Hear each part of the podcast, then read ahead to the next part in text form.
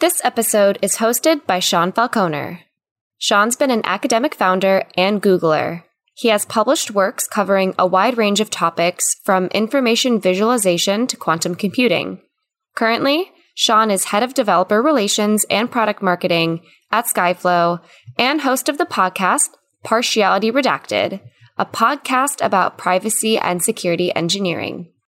The classical computing power has doubled every two years, a pattern known as Moore's Law. However, the ability to fabricate more and more transistors in a computer chip is saturating as we are approaching atomic dimensions. Quantum computing is a promising technology to take us beyond this. A quantum computer uses qubits to run multidimensional quantum algorithms. Quantum computers are faster and can solve problems that are beyond the reach of even the most powerful classical supercomputers. Dmitry Maslov is the chief software architect at IBM's quantum computing division. He joins the show to discuss how quantum computing is different from classical computing, how to get started in this space, how would quantum computing impact current encryption standards. We also went through practical applications, quantum supremacy, and quantum algorithms. Dmitry, welcome to the show. Yes, hi Sean. Thanks for having me here. Uh, yeah, it's really great to see you. You know, we met now, over 20 years ago, I was just a snot nosed kid, desperate to talk to anyone about AI and quantum computing that would listen to me back then. And you were nice enough to take pity on me and spend some time answering my emails. So, you know, I thank you for that. I think you're probably one of the smartest guys I know. So I'm very excited to have you on the show. But let's start by having you introduce yourself to the listeners. Yeah, thank you very much. And thanks for the reminder. I distinctly recall you taking a class that I taught. And it's interesting that you asked me questions about quantum computing back in the days when I myself was not interested in quantum computing yet. It was, I believe, year 2001. And I became interested in quantum computing after that. And I recall not being able to answer your questions. And now, 20 years down the road, I'm in a, in a far better position to actually accomplish that. All right, so for the audience, yes, my name is Dmitry Maslov. I work at IBM Quantum in the capacity of a quantum software architect and research staff member. And my primary areas of interest evolve around all things quantum circuits and quantum compiling, which is an area that studies ways to efficiently implement quantum algorithms on quantum computers. So you mentioned that you weren't actually doing research and you know, had in-depth understanding into quantum computing back when I asked you those questions. So can I take credit essentially for the career path that you uh, have now spent 20 years of your life dedicated to as initially sparking that interest in quantum computing? I mean, with all due respect, I don't think I can give you that kind of credit, but I can explain how I came to work in quantum computing and perhaps maybe give an argument that I really had no choice but to work in quantum computing. The story starts with being a young kid, literally 10 to 12 years old. And in my experience, that in this world, you need to start thinking about what you would like to become in terms of your career early in life.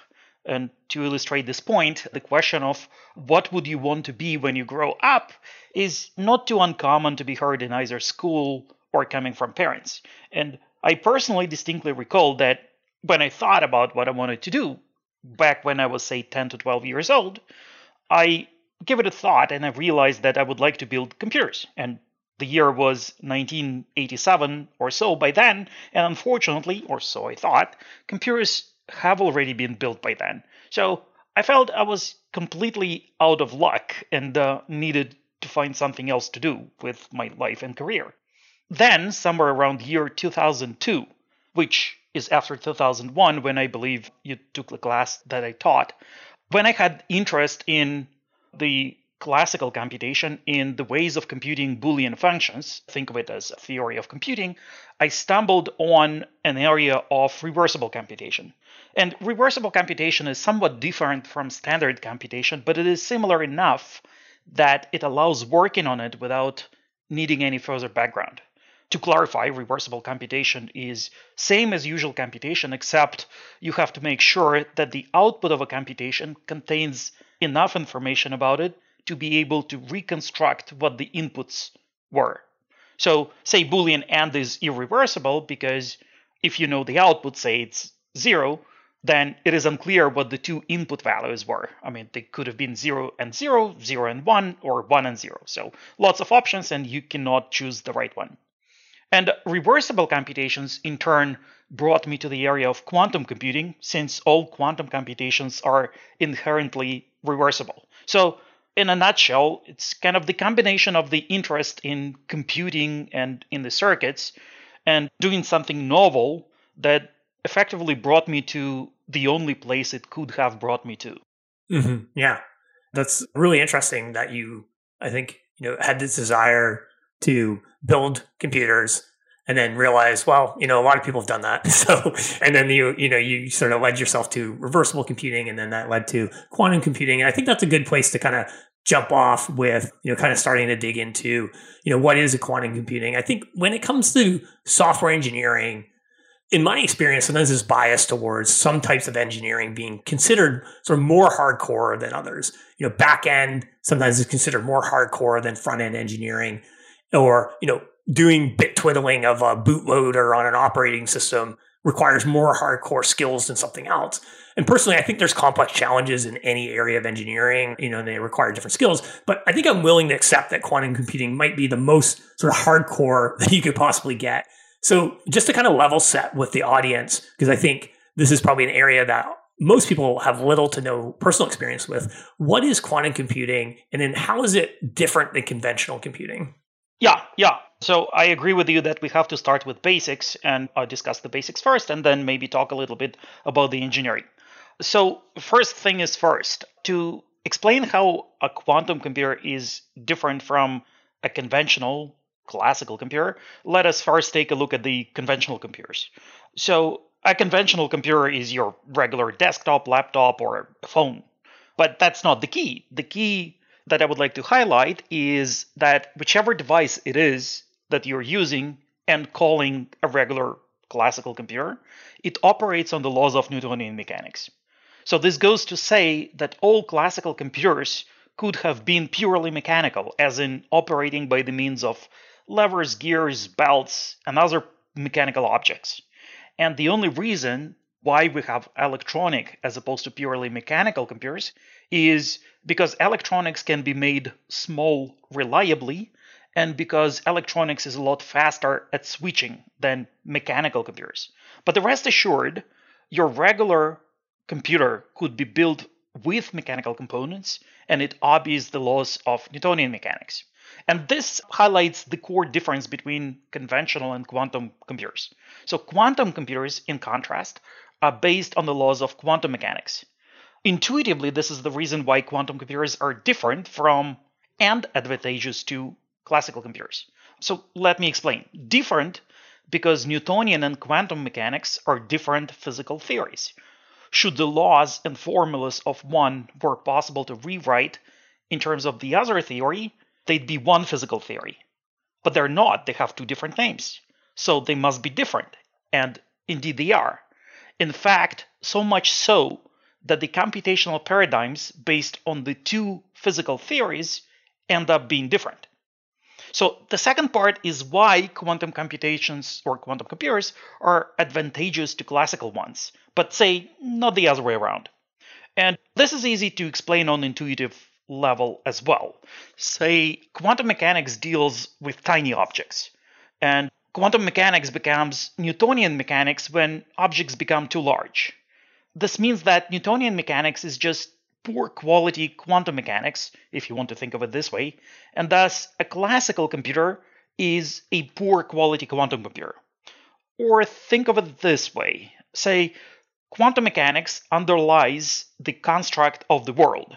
This is how the world operates on the very basic level. And thus, its methods can be used and underlie the behavior and capabilities of all objects at a higher level of abstraction. And Newtonian mechanics is at a higher level of abstraction compared to quantum mechanics. So similar to object oriented programming, I guess. And nature has to compile everything that it does down to the level of elementary transformations, and they're all quantum. So nature really speaks the quantum language.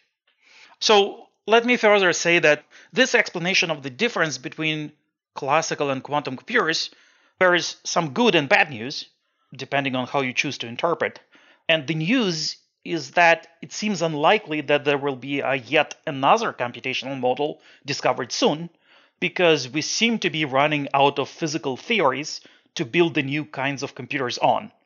There is, of course, the relativity theory to explore, but the hopes are dim if your a single bit of information is of the size of a planet. I mean, you can do better than that. And the good news is that it seems as if a long time from now, we will only have two types of computers regular computers and quantum computers. And it seems as if there is no room for yet another type of computer. And that's a good news because less to learn. Mm-hmm. How does someone like get started in this space? Is this something that you need essentially like a physics background and a PhD to work in quantum computing today because of where it is in terms of its history of development is still, you know, very early days and there's a lot of sort of more research level work to be done. Right, right. So it's interesting that you ask this question because I understand this is for the benefit of the audience and this is a great question at that. But let me clarify. Sean and I are actually co-authors. We wrote a paper about quantum computers in the year 2008. And as far as I can tell, Sean didn't know quantum computing back then. He was a PhD student working on other topics. And my point is, and please correct me if I'm wrong or be the witness, it took you maybe a couple of hours, if even that, and I'm willing to bet it was under an hour to learn basic concepts of quantum computing to start working in a useful way on quantum computers. Yeah, I think that's reasonable. Yeah, all right. And to further illustrate this point that I'm trying to make, let me say the following. Basically, in order to start working with quantum computers, you don't need much of a background. In fact, if you're a software engineer, you can learn concepts very quickly. I believe what you need to learn is the three things. One is the data structure, second is what kind of transformations are possible, and third, what constitutes the measurement? In other words, how do you extract the information from the data structure that you computed? So the data structure is unitary vectors in complex space of dimension 2 to the n, and that gets a little bit technical, but that's where kind of the quote unquote complexity is. The transformations are unitary matrices of size 2 to the n by 2 to the n. So you multiply vectors by matrices, so it's all linear algebra. And your outputs need to be measured, and measurements are probabilistic and projective.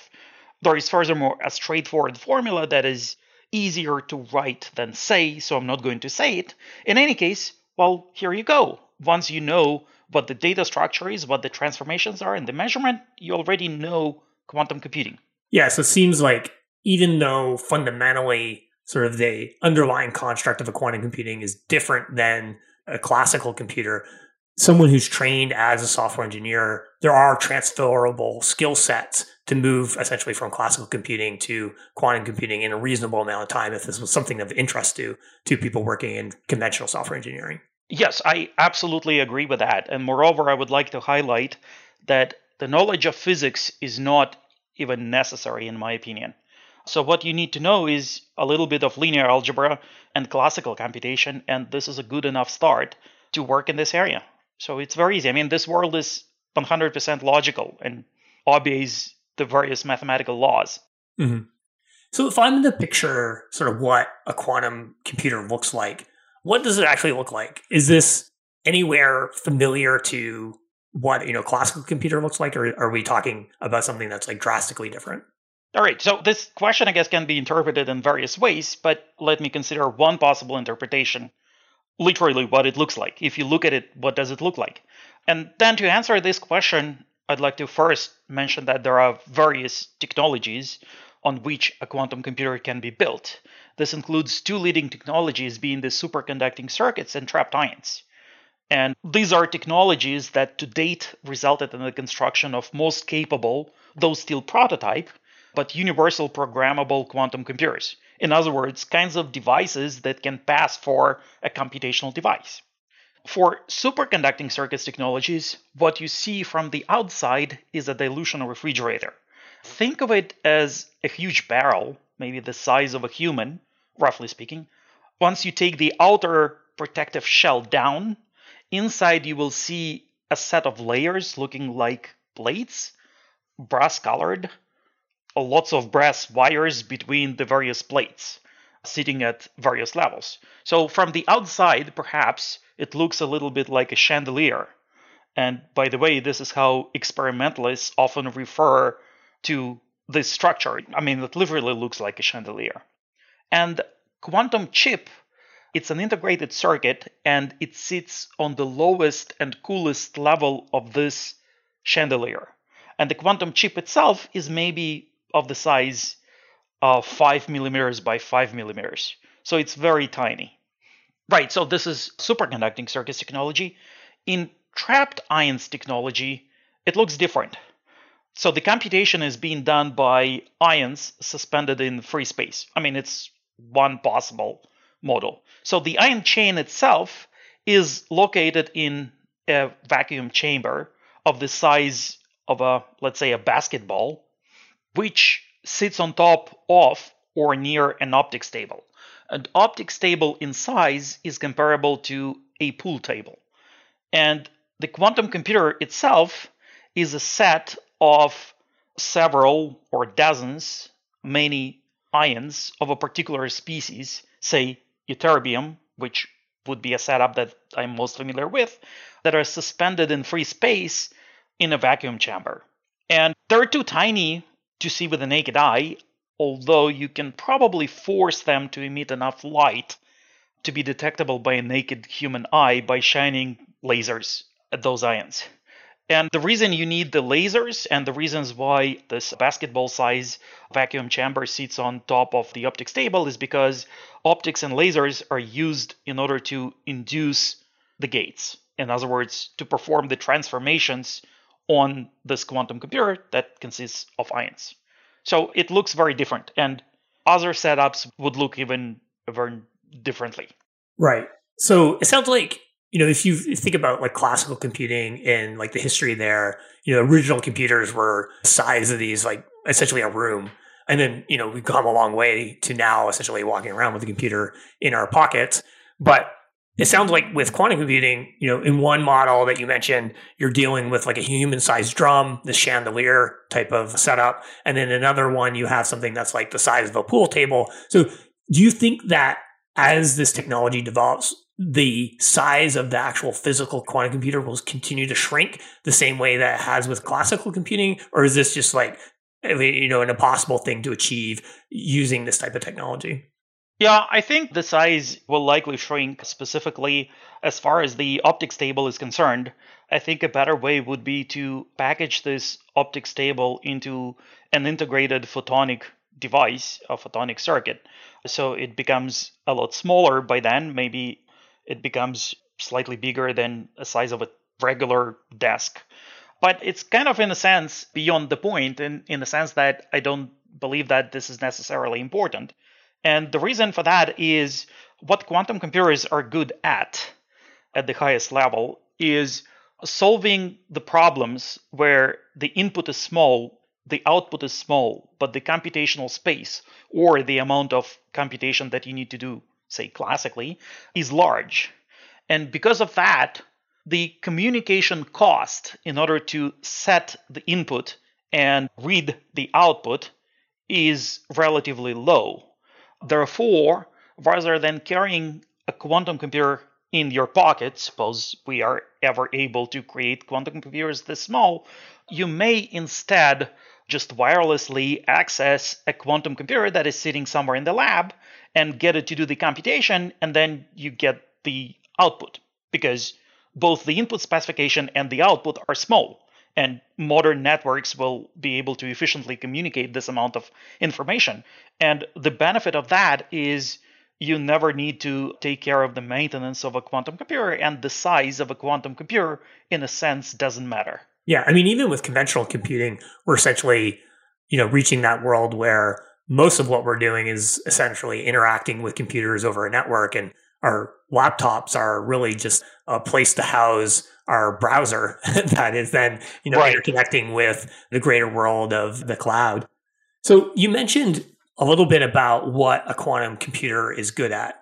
So what are specifically some examples of like a practical application that someone can kind of like understand the types of computation that quantum computing excels at versus you know something like a classical computer right so in terms of the practical applications kind of for the future it may be difficult to tell because we do not yet have practically useful quantum computers and the entire quantum computing area is furthermore relatively young which is to suggest or give a hope that perhaps we're not yet well positioned to judge what the impact may be.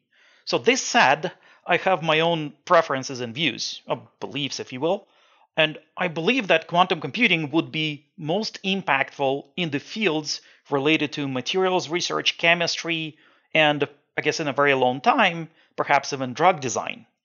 And the reason is the core capability of quantum computing. In other words, what is quantum computing good at? And you don't even need to know or understand quantum computing very well to buy the following simple argument. And the argument is quantum computers are good at simulating quantum mechanics, which makes perfect sense.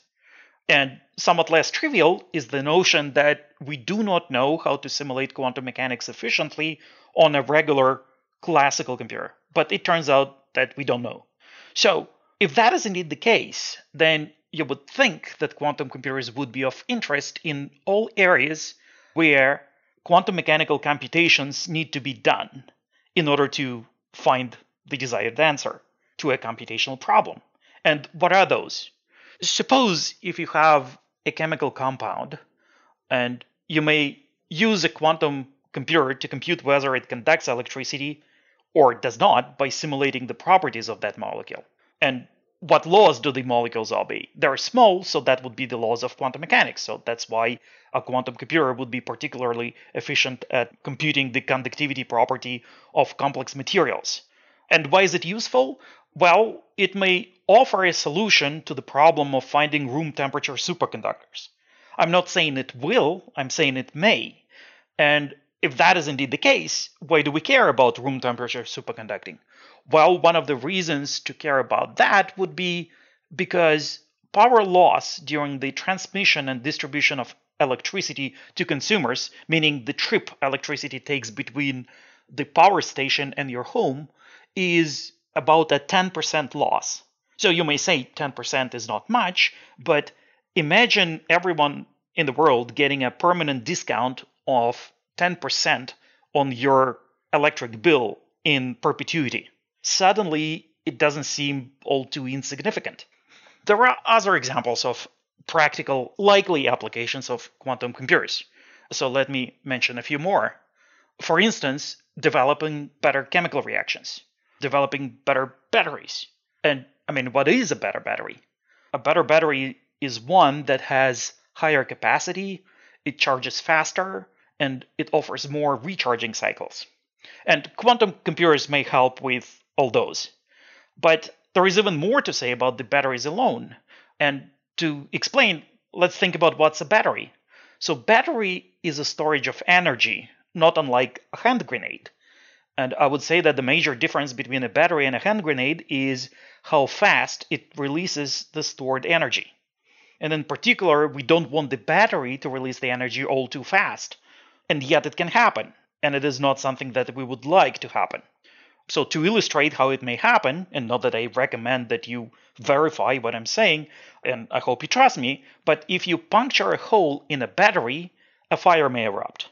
And this is an example of a fast release of energy. And we obviously don't want our batteries to get set on fire. So, where does quantum computer come helpful in terms of solving this problem? a sufficiently powerful quantum computer can predict by computing what reaction happens if the energy starts changing in the dynamic system set up by the combination of the various materials when you puncture the battery and you can calculate how fast does the energy spread in the mix of various materials and by doing this calculation you would know if the battery is safe when damaged or it's not so a quantum computer, other than helping to create a better battery in terms of the higher capacity, more recharging cycles, charging faster, can also help to create a safer battery. And this seems like an important enough topic. Mm-hmm. You know, I think one of the things that you hear a lot if you, you know, follow any news related to quantum computing, especially even mainstream things outside of like research publications, is the relationship between quantum computing and encryption. And does essentially quantum computing make all sort of conventional encryption that we use today breakable because suddenly you can do things to compute in the, this very large space very, very quickly using a quantum computer? Yeah, indeed, quantum computers make some of the standard cryptographic protocols, such as RSA and ECC, unsecure against a quantum attack. And this is because both RSA and ECC are the kinds of cryptographic protocols that are based on a belief of the computational difficulty of solving a certain problem. To be more specific, this problem is the discrete logarithm problem over certain kinds of abelian groups. And it turns out that this is precisely the kind of a problem that a quantum computer can solve well. Thus, the original premise of the difficulty that the security was based on no more holds in the presence of a quantum computer, which renders protocols such as RSA and ECC insecure. Well, now, discrete logarithm over abelian groups is just one problem that you can base the security of a cryptographic protocol on. And there are other problems for which we believe a quantum computer will not be able to offer an efficient solution. For instance, consider the lattice shortest vector problem. The problem is as follows. Given a basis in a discrete lattice over some multidimensional space, find the shortest vector in that lattice. And it appears to be a difficult problem to solve even for a quantum computer. We don't know for sure, much like we didn't know with RSA and ECC, but nobody was able to develop an efficient algorithm. And so, well, maybe there does not exist an efficient algorithm, either classical or quantum, to solve the problem of finding the lattice shortest vector problem. So you can base the security on the assumption that this problem is difficult to solve and develop the respective public key encryption and key establishment algorithms based on this problem. In fact, recently, the National Institute of Standards and Technology, NIST, ran a competition to determine best post quantum cryptographic algorithms and identified that those based on lattice shortest vector problem as the finalists. What does it mean in practice? It most likely means that should the need arise to revise the cryptographic protocols used, such as RSA and ECC, then chances are the underlying encryption protocols will just change, and the user, as a user, you're unlikely to even notice this because the secure communication will still happen. It's just that the underlying algorithms and underlying software will be different, which will be fixed with a patch that will install itself, I don't know, in maybe minutes at most.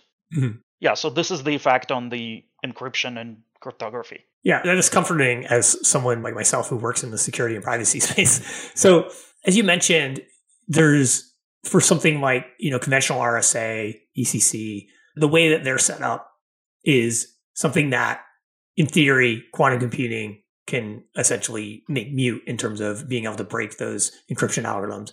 But given that we understand that, why is there so much research about like proving quantum advantage? Isn't it clear that for certain types of problems, there is an advantage for quantum computers versus regular classic computers? Like, why is this a debate in the research world? I mean, it's both clear and unclear. As far as the clear part is concerned, there is the so called Bell's inequality or CHSH game, if you will. It's, let me formulate what it is. It's a cooperative game where the two players, Alice and Bob, are given two random Boolean inputs, S and T and they're required to come up with the bits A and B, respectively, and using no communication, such that the Boolean product of S and T equals to exclusive OR of A and B. And to quickly remind, exclusive OR of A and B think of it as modulo 2 addition. In other words, it's equal to 0 if both a and b are equal to either 0 or 1, and it's equal to 1 if a equals 0, b equals 1, or a equals 1 and b equals 0. And this exhausts all the possibilities. So this game can be won if both Alice and Bob have a quantum computer, like in quotes, quantum computer, more precisely if they share parts of an entangled state. And this is a very constrained type of advantage, but it is a demonstrable uh, type of advantage. And in fact, as of a few days ago, there was an announcement of a new Nobel laureates in physics, and the Nobel Prize was issued in part for the discovery and the formulation of the CHSH game that I described, right? So it's not that you would like to play this game as a, as a person, but it is a game that allows, that can be won if you have a quote unquote quantum computer. You literally need a very simple state. It's not a full fledged quantum computer. So, meaning a quantum computation, minimal quantum computation, already allows you to win this game. But like I said, there are more examples, and let me say what those examples are. Say, let's consider a computational problem with black boxes. And suppose your task is to learn some property of a black box. And for certain kinds of problems of this kind, a quantum computer with quantum black boxes can learn those properties faster than a classical computer, and provably faster. But then many of those algorithms, black box algorithms, are not very practical. So you can ask an even harder question. Say, you can say that let's look at the white box computations, which is what one may normally think of when they think about the computing. And then, formally speaking, within that model of computation, which is a completely unrestricted model of computation, we do not know if quantum computing is better. We just don't. But then we also don't know if P equals NP. In other words, if the computational complexity of finding a solution and verifying it are of the same complexity or not. So, this said, there is plenty of circumstantial evidence that both quantum computations are better than classical computations and that p is not equal to np. But like I said, formally, we don't have an explicit proof. I see. Yeah. And then there's obviously, oh, well, maybe not obviously, but there is this perceived sort of performance advantage of quantum computing, at least for specific class of problems over a classical computer. Are there other potential drivers for adoption, like greater energy efficiency or something like that? I can't think of the greater energy efficiency advantage. In a sense, a greater energy efficiency advantage may come twofold.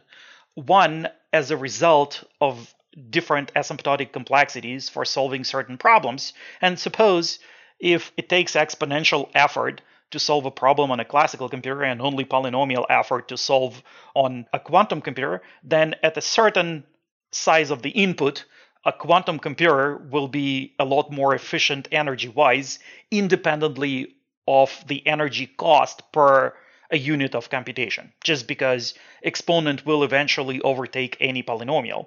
So that's one possible answer. A second answer is well, technically speaking, a quantum computer is reversible, and due to the reversibility, it does not lose the energy due to the loss of information. So there is a physics principle that when you lose a single bit of information, uh, it costs you some energy. So there may be some advantage coming from that principle, but of course not as as big as the advantage coming from the different asymptotic complexities of the algorithms responsible for solving different problems. So other than energy, there is a potential computational advantage that comes from having to use less space. Say, consider the following problem. Say, your input is a read only memory, much like a CD ROM, for those who are old enough to remember those. And suppose you have this memory and you only have a single bit of memory that you can actually remember and rewrite. And here is the question Can you compute the majority of three bits? To quickly remind, the majority function of three bits equals one when majority of the inputs are one. In other words, if two or three inputs are equal to 1, then it outputs 1. And if 0 or 1 inputs are equal to 1, then it outputs a 0. And suppose in this computational model you can only use standard two input single output gates. And the question is can you compute the value of this function if you have only a single bit of memory that you can write over?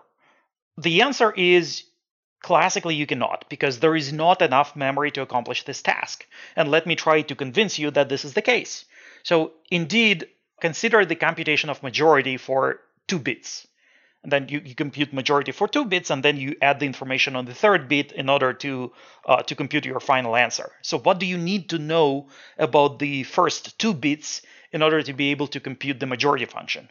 Well, you need to, to know three distinct pieces of information you need to know if the two first two bits reside in the states 0 and 0, because then it is guaranteed that the output of the majority is 0. That's one case that you need to distinguish. The second case that you need to distinguish is if both bits are ones, because then majority is guaranteed to compute the one independently on the value of the third bit. And the third scenario is the first two bits contain values 0, 1 or 1, 0, and then the answer depends on the third bit. In other words, you need to remember three pieces of information, and a single bit does not offer you this opportunity because a bit can only store two pieces of information. However, if you look at the quantum bit, then it turns out that a quantum bit can be made to store more than two values simultaneously. And as a result, a quantum computer with only a single quantum bit of memory is able to compute the majority of three bits. And this shows that quantum memory is more powerful than classical memory, as it can store more things. Moreover, this is not just theory, as this behavior was explicitly demonstrated in an experiment, a quantum computational experiment. So there is slightly more depth to this uh, kind of experiment, and I'm trying to illustrate something about quantum computation here. So, according to Holevo's theorem, the amount of information that you can learn about an n qubit quantum state is limited by n bits. So you cannot learn more than a single bit of information from a quantum bit. However, the ability to compute majority using one bit of memory means that, in effect, so long as you do not look at your memory, it contains more information than it does once you look at it. That may not make very much sense, but it's true. It furthermore highlights an important principle of quantum computing that makes it so difficult, and it is that not everything that doesn't make sense is untrue. In other words, there are things that don't make sense, but they're true, which by itself kind of makes sense. And this is because your intuition is based on common sense, right? And your common sense is based on your daily experiences. And all of your daily experiences are Newtonian mechanical. So if quantum mechanics doesn't make sense, this is good because if it did make sense, it would be called Newtonian mechanics and it's and it's not. So Hope you're with me on that argument. Yeah, I think everything gets a little wacky when you start to dig into quantum mechanics. And I agree. I think that if you think that you understand it and it makes sense, then you might actually be misleading yourself and, and not actually know enough about it to realize that you don't understand it and it doesn't necessarily make sense. So I want to talk a little bit about, you know, one of the sort of results that made headline news in the last couple years, which was in 2019, Google claimed that they had achieved, you know, quantum supremacy. And I, th- I, believe their results have actually since been passed by a regular supercomputer. But what was it that Google claimed to have achieved at that time? They claim to have achieved the su- supremacy, as you mentioned. And supremacy, as originally defined by Preskill in his 2012 paper, I have a quote here in front of me, so I will I will read the quote. And this is the entire sentence, and it goes as follows We therefore hope to hasten the onset of the era of quantum supremacy when we will be able to perform tasks with controlled quantum systems going beyond what can be achieved with ordinary digital computers. Yeah, so that was the Google's claim to have achieved the supremacy. Mm-hmm. And you and your colleagues at IBM had cast on that achievement at the time. Why was it that you had written and, and come out publicly that they and challenged essentially the claim of quantum supremacy from Google? Right, because we didn't believe that Google reached the supremacy in terms of its original definition, or even supremacy in a weaker sense. Let me clarify. So basically, what happened is IBM demonstrated that Google's computational experiment, which is an excellent experiment, it's it's indeed very interesting, but it can be simulated classically in two and a half days. However, Google claimed that their experiment can be simulated class. If you wanted to simulate it classically, then the classical computation would take 10,000 years. And the difference between the 10,000 years estimate and two and a half days estimate that made, I guess, such a big difference in the IBM's eyes. And moreover, I believe that by the time that Google wrote the paper, it could have been figured out that it's possible to perform a simulation in just seven days. So I guess the IBM's contribution was reducing seven days to two and a, two and a half days, which is roughly a factor of three improvement. But even discarding like the IBM's improvement, there was a, a simulation that Google could have referred to, which would only take seven days on the largest known classical computer that would simulate their quantum experiment. But this said, quantum experiment took uh, far less than days. I believe it took only a few minutes. So there is still some sort of weak supremacy, but not as stated in the paper. And that was the part that was criticized. Right. Okay, makes sense. Yeah, there's a substantial difference between ten thousand years and uh, you know seven days, or even you know two and a half days. So one of the areas of research that you mentioned that you're interested in is quantum compilation. You know, what is a quantum compiler? If I'm to kind of try to think about that and put it in terms of, you know, maybe conventional engineering. Right. So you can think of it in terms of a set of software tools that translate the algorithm of interest into machine executable code, if you're willing to think of it this way. Or you can think of it as a set of methods, approaches, and techniques to express quantum algorithms as short circuits directly executable on quantum computers. However, you look at it, the key of compiling is much like classical compiling. The key in quantum compiling is to express a quantum algorithm of interest using the smallest number of computational resources. Whichever those resources are, It can be the number of gates, can be the circuit depth, can be the number of qubits used, and so forth. I see. In in terms of expressing a quantum algorithm, how does someone do that? Is that are they essentially creating a quantum program that consists purely of like laying out gates, or are there abstractions in terms of like programming languages for designing a quantum algorithm? A few levels of abstractions that I can think of, in the sense that a one level of abstraction can be the one where you think of a computation in terms of the elementary gates such as the CNOT gate, which is controlled NOT gate, an analog of uh, classical modulo 2 addition of uh, Boolean numbers. Or you can think of quantum algorithms in terms of the higher level objects, such as, for instance, integer adders, multipliers, the quantum Fourier transform, or other sorts of specialized transforms. But this said, the number of those logical layers, the different layers, is very small.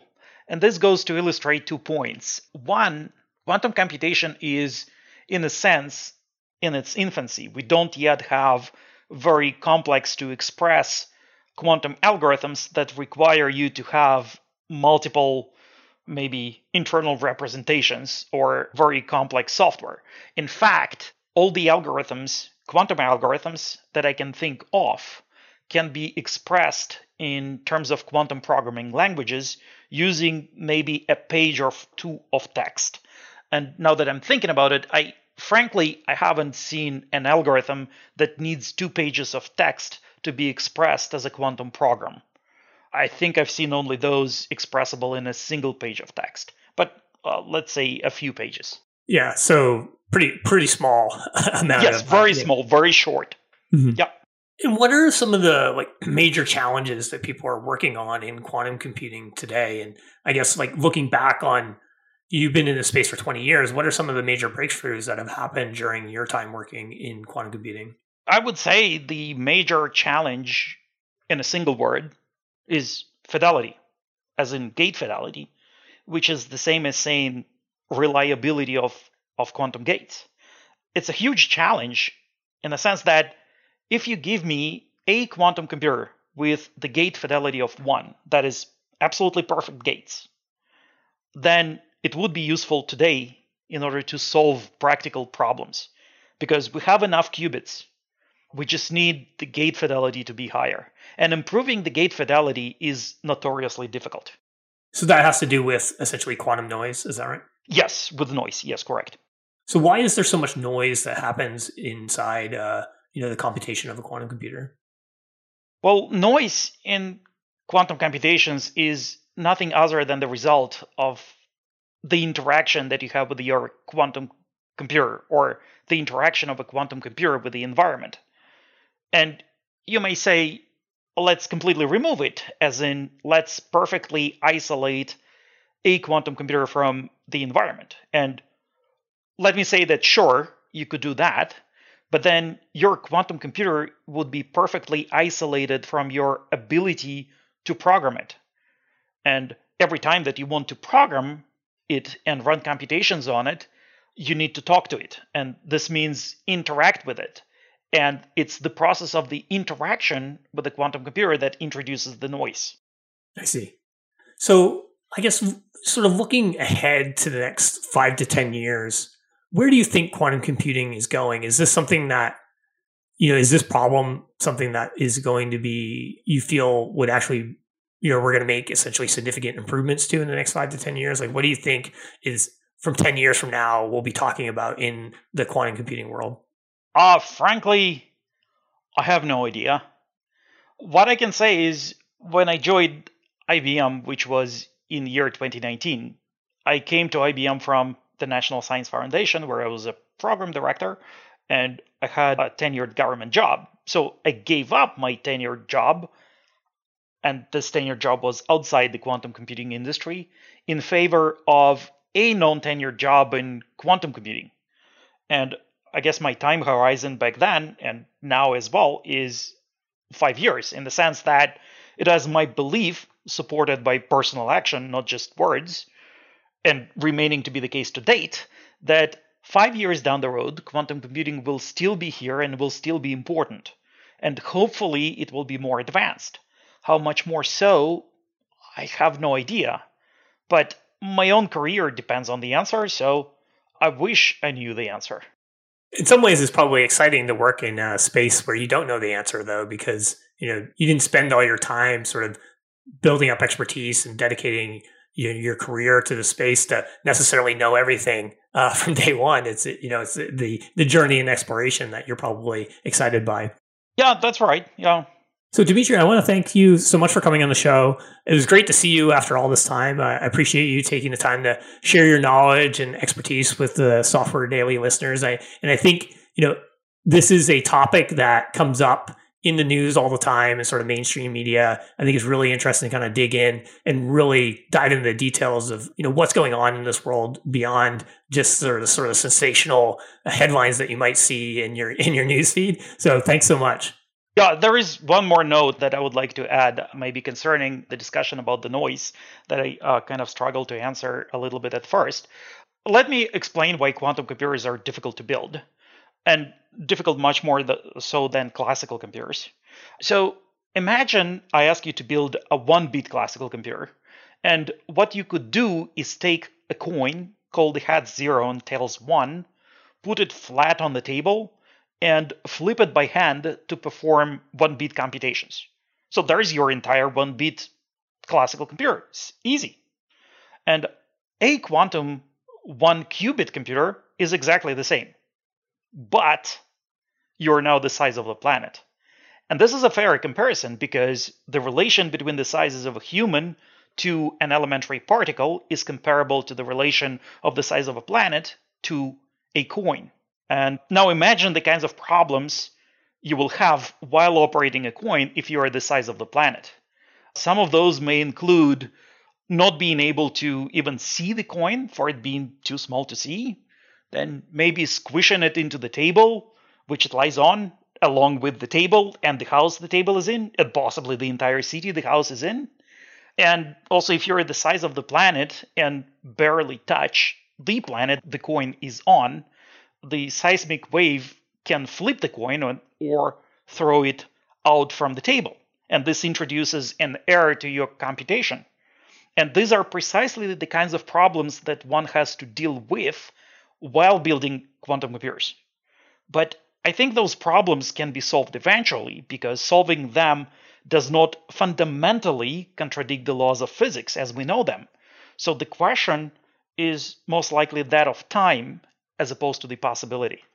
Yeah, it's amazing. I mean, I think this is even though you've, you know, spent 20 years working in the space, there's still so much to it's such a rich space like it's very very much early days and sort of just scratching the surface of what can be done so i think this is i'm glad that you kind of stopped down to, to share this analogy. I think it's a perfect analogy to kind of really articulate the size of the problems you know the planet size problems that people have to try to figure out in the, the quantum computing world. So thank you so much. Yeah thanks a lot for having me here